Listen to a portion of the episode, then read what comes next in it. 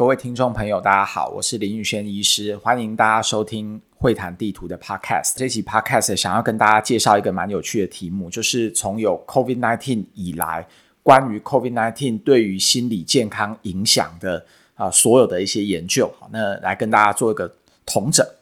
那COVID-19 对心理健康影响的研究归类成四大类。第一类是讲到说这个 COVID-19 对于群众，整个社会大众的影响是如何，对于群众的心理健康。第二类呢，则是缩小范围到 COVID-19 的本身对于健康照护的人的影响。那第三类的研究呢，是讲到COVID-19 对于这个精神科的患者的影响是怎么样。那第四类的研究是讲到说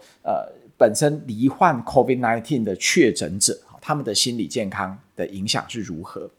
这个分类大概是在去年有一篇发表在 Brain Behavior and Immunity 的这个系统性回顾，他们这样做一些分类。我们先讲结论大概比较明确的，然后这个论文可能也比较少，但是其实这些文章都发表在这个很高分的期刊，就是讲到说COVID-19 到底对精神科的这些患者的影响如何。那有两篇经典的文章，一篇是发表在去年2020年的Lancet Psychiatry， 然后还有一个是在今年初的 JAMA Psychiatry， 都是非常好的期刊。那他们发现说这些精神科的患者，不管是怎么样的疾病 schizophrenia、这个 Mood Disorder Anxiety Disorder， 那他们得到 COVID-19 的这个比率危险都是比较高的。那他们做了两个方向，第一个方向就是说有精神科诊断的人他们得到 COVID-19 的风险比较高，然后另外就是说得到 COVID-19 的人呢在未来的14天到90天，也就是未来的2个礼拜到3个月之间，他们得到 anxiety disorder， 他们得到 insomnia， 他们得到 dementia， 这样的一个比率也是比较高的。这其实是蛮有趣的，那两个方向它都得到了证实。那在今年初的 JAMA Psychiatry 这篇文章，它的内容和我刚刚讲到 Lancet Psychiatry 的这一篇它有一点点不一样。那 JAMA Psychiatry 它的研究对象是用纽约的这个保险的这个资料来看，他们的结论是这样的，他们就只有做说哪一类的精神科的患者那得到 COVID-19 的几率会比较高。结果他们发现说 schizophrenia spectrum 就是思觉失调这一类型的，可能 schizophrenia schizoaffective disorder 这些人他们得到 COVID-19 的比率风险会比较高一些，而且他们还有很仔细的去校正了其他的因子。那反之呢，像 Mood Disorder Anxiety Disorder 他们觉得说发现得到 COVID-19 的风险并没有比较高。所以这个大概是精神科的患者他跟 COVID-19 之间的关系，还有这个COVID-19 可能得到 COVID-19 之后那精神科的诊断的比率是如何。这研究其实都算是比较少，但是这些研究我觉得都还算是蛮经典的。第二类的研究是讲到说COVID-19 的确诊的患者那他可能会有哪些的精神科的诊断。这篇文章是也是同样是发表在 Lancet Psychiatry， 有另外的一篇在2020年的比较早一点，大概5月多的时候就已经有发表的。那篇的文章它其实蛮仔细的，还有把它分成是在比较急性期还有就是说往后可能比较长久之后。那它这篇文章除了讲到 COVID-19 之外，它还把很多的这个 coronavirus 比如说像是 MERS SARS 这些疾病它都把它拿来做个统合。那结果发现说其实他们认为有一个蛮重要的问题是 delirium。 那delirium 或者是 dementia 它都是 neurocognitive disorder 嘛，就是这个比较牵涉到认知的这一块。那他们认为就是说得到 COVID-19 或者是 coronavirus infection 的人之后可能会有这种 delirium 或者是 agitation， 好像这个谵妄的患者里面他可能有的比较激动他有的他的可能意识比较混乱这些症状他们都认为是相当明显的。在去年年底的时候 Nature 还有另外一篇文章特别在探讨这个问题，就是我相信这个结果一定是非常的 solid， 就是蛮可以支持的，就是说这 COVID-19 的患者他可能特别有的急重症的人，那我们都知道急重症的人他比较容易会有 delirium 的一个现象，那在 delirium 之后，那他的 neurocognitive function 会不会其实持续的有变差。在我们的探索大脑的会谈地图里面，其实我们都有做一些资料的统整，那我记得是2个非常著名的研究发表在 NEJM， 就是讲到说这个delirium 的患者他们在往后可能2个月3个月之后其实长期他们的这个认知功能其实都是都是受到影响的。那大概在2019或2020年最新的 JAMA 也有一篇Meta Analysis 也有讲到说 delirium 长久以来他们的 Cognitive Function 其实他们要恢复是比较慢的。所以 Nature 的那篇文章他就也特别提到了这个现象，就讲到说 COVID-19 的确诊者他可能得到 delirium 的风险也比较高，然后得到 delirium 的风险也比较高之后，长久之后他的这个 cognitive function 是不是能够恢复，其实就是刚刚Lancet Psychiatry 讲的长久你可能用这个疾病的诊断码来看，你可能会把它 coding 成dementia， 所以就是关于 COVID-19 的这些患者他们的心理健康，当然急性期可能他们也都有焦虑有失眠，这是大部分人都知道的，那长期其实比较重要的一个问题是看他的认知功能。所以 Nature 在去年年底的那篇文章他们也郑重的呼吁大家，可能我们心理健康的从业人员可能要注意这些 COVID-19 的康复者他们的cognitive function 之后是不是能够得到很良好的恢复，这其实也是一个精神健康非常重要的相关的议题。那讲完了 COVID-19 的确诊者还有精神科患者的心理健康的影响，另外2类研究，这2类研究我觉得其实是比较困难的，就是关于医护人员还有关于社会大众他们疫情之下心理健康的影响又是如何。那我们先讲医护人员好了，医护人员因为他的这个同质性可能相对来说还是比较高那医护人员的这些研究大概也是 COVID-19 疫情一开始的时候全世界很多的期刊都有零星的这些报道还有零星的这些研究。那其实您如果仔细去看就是关于医护人员心理健康的研究它在设计上面都会有一些瑕疵，比如说他就是讲说医护人员然后可能有照顾 COVID-19 的人他没有照顾 COVID-19 的人，其实这个很难有一个非常好的对照组，因为就算是没有照顾 COVID-19 的患者在全球疫情的影响之下，那医护人员的身心压力本来就比较大，所以这类的研究其实最好可能还是要做在医护人员在有 COVID-19 之前来当做一个对照组然后来去看它的差异会能够辨别出 COVID-19 这一件事情这个效应对医护人员的影响。那无论如何我觉得还是有几篇蛮不错的文章那我自己读了2篇我还蛮喜欢设计还算很精良的文章分别都是发表在 JAMA Open 就是 JAMA 的那个 Open Access 的 Journal 也是非常好的期刊那一篇是讲到中国大陆的然后另外一个是讲到意大利的伦巴底的医护人员那他们的量测大概都会讲到他们的焦虑忧郁还有失眠还有一类可能是跟压力有关的或者有点像创伤压力后症候群 PTSD 这一类的这个论文。那我们都可想而知他们的焦虑忧郁失眠那压力的这个分数都会比较高那有兴趣的可以看一下这一类的研究。那这一类的研究就如我刚刚所说的他们其实蛮难去证实说 COVID-19 这个因素的影响。所以他们论文的分析的方法都会说在所有的医护人员里面哪一个族群他们的这个忧郁焦虑失眠等等的分数最高那我自己读了这些论文之后呢发现说其实蛮重要的2个因子其实一个是女性然后另外一个是这个护理师那大家这些文章都会提到说护理师和女性那他们是比较容易就是受到影响的心理健康受到影响的族群。那关于医护人员其实还有一篇这个 systematic review 和 meta analysis 那是发表在去年的 Brain Behavior and Immunity 他们有把所有的这些医护人员的心理健康的研究做一个统合分析那他们就是分析焦虑、忧郁还有失眠那我讲两个数字让大家了解一下好了他们统合分析的结果是说焦虑症的比率可能占了 23.2% 忧郁症的比率占了 22.8% 那他在统合分析里面也发现说我刚刚讲到的那两个重要的因子一个就是护理师还有女性看起来是心理健康比较受到影响的族群关于这些医护人员的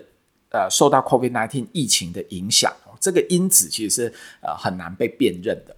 那在医护人员都那么困难对社会大众疫情到底对整个社会大众的心理健康的影响这又该怎么做呢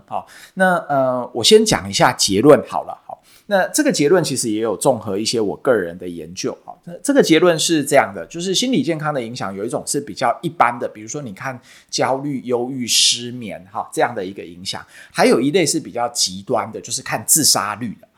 那焦虑忧郁失眠这个其实几乎都有研究去说疫情的影响之下那心理健康的影响焦虑忧郁失眠的比率也比较高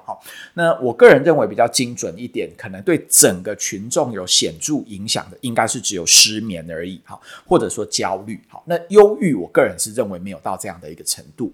然后关于自杀率的影响则是有不同世界各国的研究那大部分的研究都是告诉我们说疫情在一开始的时候自杀率几乎都是没有改变的甚至是有些国家的自杀率反而是下降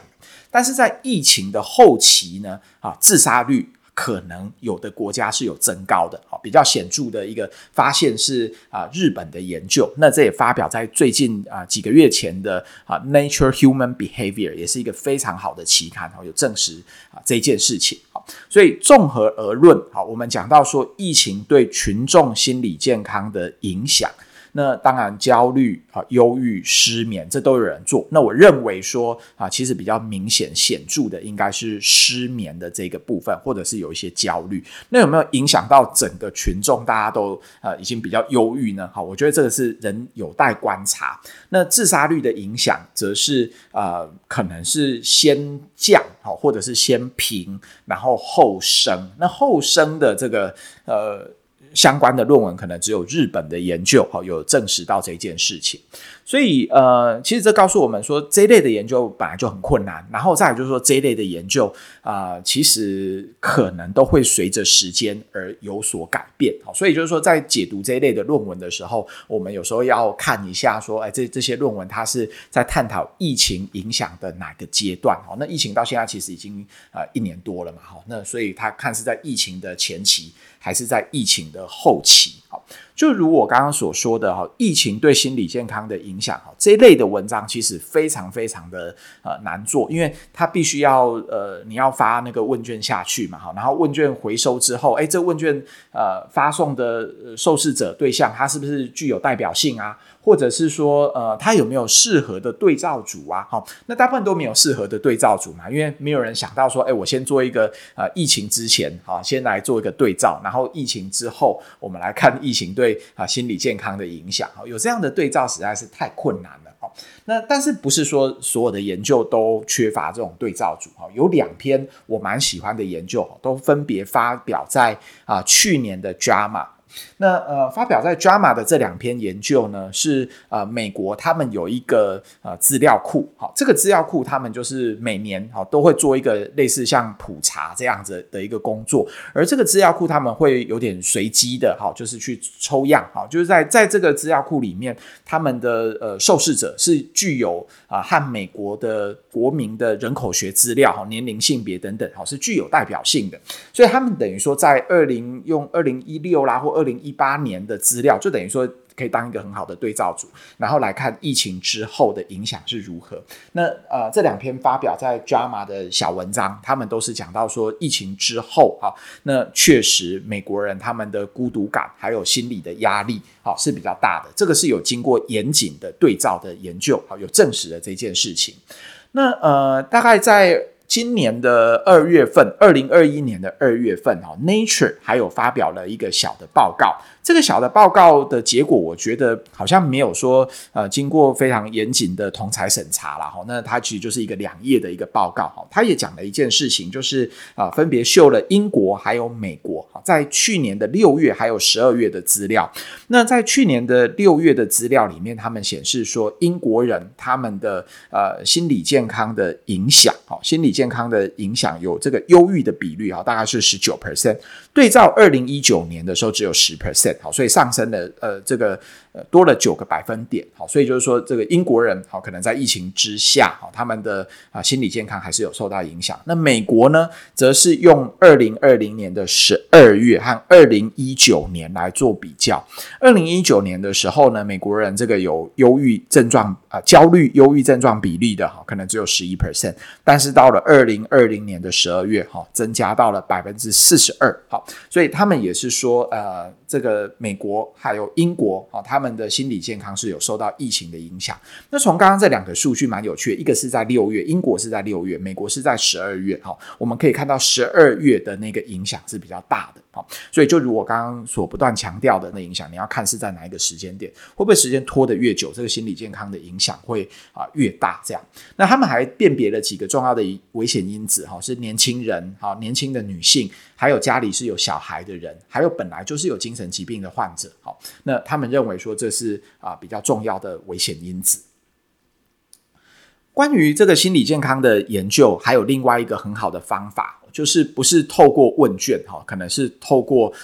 这种网络上面的数位足迹。像我自己本身在去年我也有发表一系列的研究，是用 Google Trend Google 趋势这个东西来看这个心理健康的影响。就是透过大家如果心理健康有受到影响，可能在网络上你比较会搜寻失眠啊、忧郁啊，还有自杀这类的一些关键字。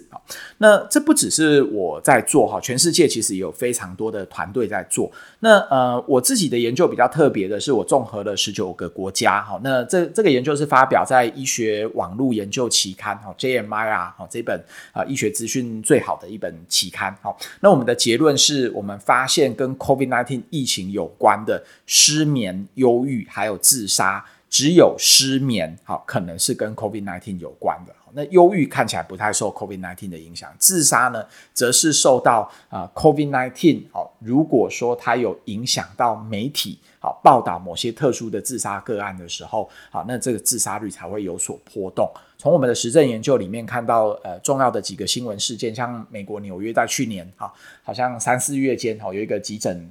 女性急诊医师的自杀身亡，还有德国的一个部会首长的自杀，还有伊朗一个学生的自杀。那在媒体曝光之后，该国的自杀搜寻量有增加。那其他大概跟这个就是心理健康有关的关键字，其实是只有失眠是有受到影响的。我们的这项结论其实在很多其他的论文也有得到证实。那一个我自己长期有在关注的是一个学者 John Aureus， 他们也有一系列的研究，他们也是用 Google Trend。 那他们的研究结果是发表在 JAMA Internal Medicine。 那他们也是说发现自杀还有忧郁看起来是可能跟 COVID-19 的影响在早期在去年的5月以前没有看出那个影响，而有影响的可能是跟焦虑还有跟失眠，所以这个和我们是不谋而合的。那另外美国也有另外一个团队，他们是研究纽约州，就是比较小的区域，不是看整个国家。纽约州呢有影响到的这个心理健康的关键的词汇可能也只有失眠和焦虑而已。那自杀还有忧郁则是没有受到影响的。那这篇文章他们也是发表在 JAMA Internal Medicine。 所以如果是用这种比较间接的方式，像 Google Trend 这样来看的话，可能受到影响的就是焦虑还有失眠的部分。失眠我们觉得还是最 robustness 的，就是说大家都做出来都是一样的结果。那忧郁和自杀则不知道。那自杀率这件事情呢，其实一篇最值得大家阅读的文章是不久前才发表在 Nature Human Behaviour 日本的自杀率的研究。他们的结论发现说，日本在2月到6月之间的自杀率2020年的2月6月，也就是说这个是疫情的刚开始的前5个月，日本的自杀率其实下降了 14%。 那到了7月到10月，也就是日本的第二波疫情在来的时候呢，他们增加了 16% 的自杀率，就是说自杀在早期第一波的疫情是甚至是先下降，但是在第二波的疫情就增加了。那第二波的疫情增加了自杀率，他们发现说有些族群是这个增加自杀率比较多的族群，是女性，女性增加了 37%， 然后还有青少年增加了 49%。 所以这个是疫情对自杀率的影响，在的提醒我们不能只看一个时间点，它可能是要看长期的一个变化。那这个自杀率的影响呢，其实在疫情的早期大家得到的结论是有点莫衷一是。那我觉得比较好的一篇研究可能是发表在 JAMA Open， 他们做美国的麻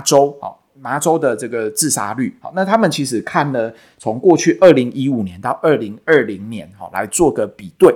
那结果发现说大概在2020年的年中，大概好像4、5月之前吧，5月6月之前，他们发现说这个自杀率和往年2015年到2019年几乎没有什么不一样的地方。然后自杀身亡的人口学的资料，男女的比例啊，还是那个年龄的这个分布其实也和往年是差不多的。所以再呼应一次，就是前面讲的COVID-19 其实对自杀率的影响，你如果只看早期可能看不太出来，所以COVID-19 对心理健康的影响还是蛮值得继续做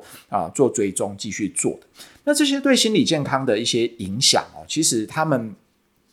在做这些研究的时候，他们都会很仔细的从各个面向来去辨别其中的一些因子，或者从不同的方法。像刚刚讲到自杀率的研究，还有一篇是最近发表在Journal Clinical Psychiatry JCP 这本期刊的研究，他们则是调查西班牙马德里的一家医院，那看这个医院他们的那个急诊就诊的人数，还有精神科急诊就诊的人数，就可能是那种来急诊然后照会精神科的，还有来这个急诊然后提到有自杀想法或者是suicide attempt 企图自杀的这些人，他们都发现其实这个比率是下降蛮多的。所以就是说这个西班牙马德里的研究，或者是先前美国麻州的研究可能有的看起来是不变有的看起来是下降的这些研究都有。那另外值得一提的是，我想介绍是也是发表在 Journal Clinical Psychiatry， 那这是由台大公卫学院的那个张书生医师做过的研究，但是他不是做 COVID-19 的研究，他是做100年前1918年到1920年就是100年前台湾在流行西班牙大流感时候的那个研究。因为台湾在流行那个西班牙大流感的时候，其实也是有2波的疫情，他们发现在第一波疫情的时候，那个自杀率其实并没有显著增加，而是到第二波疫情的大概第2个月第4个月那个自杀率才有显著的增加。那其实蛮有趣的，这个研究和前面我们讲到的今年 COVID-19 的这些研究都有一些相似之处，就是说在疫情的一开始自杀率有的可能不变，有的甚至下降。那这到底代表什么事情？可能代表说政府其实有注意到心理健康啦，或者是说疫情让我们的更加的团结那为什么到后面这个第二波疫情来的时候自杀率增加呢？可能跟失业率出现的问题，或者是跟大家要 stay home 就是要待在家里面，那有更多的一些家暴等等的问题会有关系。那自杀的研究还是非常值得研究的。在我刚刚提到张书生老师做过100年前台湾那个西班牙流感的研究，第二波的疫情来的时候，虽然说自杀率有显著的增加，如果说以个案数来说，大概就是全台湾增加了14例到19例左右的自杀身亡的这个个案数。所以其实这个心理健康的影响是非常微妙的。那还非常值得做更长期的一些追踪。那关于这些因子心理健康对群众影响的因子，其实在大部分的论文我自己的观察，他们都有提到一个因素是跟封城还有跟经济有关。所以这也告诉我们讲到的这个 Bio-Psychosocial Model 就是说任何的这个心理健康的议题可能跟疫情跟这个 biological 的因素有关，其实也跟整个社会经济的议题也是脱不了关系的。那最后我想提一篇我自己个人的研究，我们最近也发表在医学网络研究期刊 JMIR 的研究，这篇研究是做一个系统性的回顾，就是做关于群众心理健康 COVID-19 的影响。这些研究我们不是去统计说它的忧郁焦虑的比例，而蛮有趣的，我们是统计一下这些文章他们发表的速度还有他们收案的速度如何。好，我们发现说这些文章平均你如果要看在 peer review 的这个国际期刊 SCI 的文章那这些文章他们的收案的样本数平均大概要到5000多个样本你才有办法发表。5000多个样本其实要收案是蛮困难的，然后他们的收案的平均的天数是只有 9.2 天而已，就不到2个礼拜你就可以收到5000多个样本。要有这么效率很有效率的一个方式，你才有办法发表跟 COVID-19 有关的心理健康的研究。所以这也想要跟各位分享的是 COVID-19 对心理健康的研究很多人都想要做，但是这一类的研究其实也是蛮难做，然后现在在国际期刊上面也非常非常竞争，你如果要做 COVID-19 对心理健康有关的研究其实是越来越困难了。那刚刚有讲到的几个面向包括说精神科的患者 COVID-19 的确诊者一般的社会大众还有医护人员那各有各值得再继续钻研继续研究的部分，那也在此跟各位朋友们分享，也请各位朋友们再继续收听我们的会谈地图 Podcast， 我们下期见，拜拜。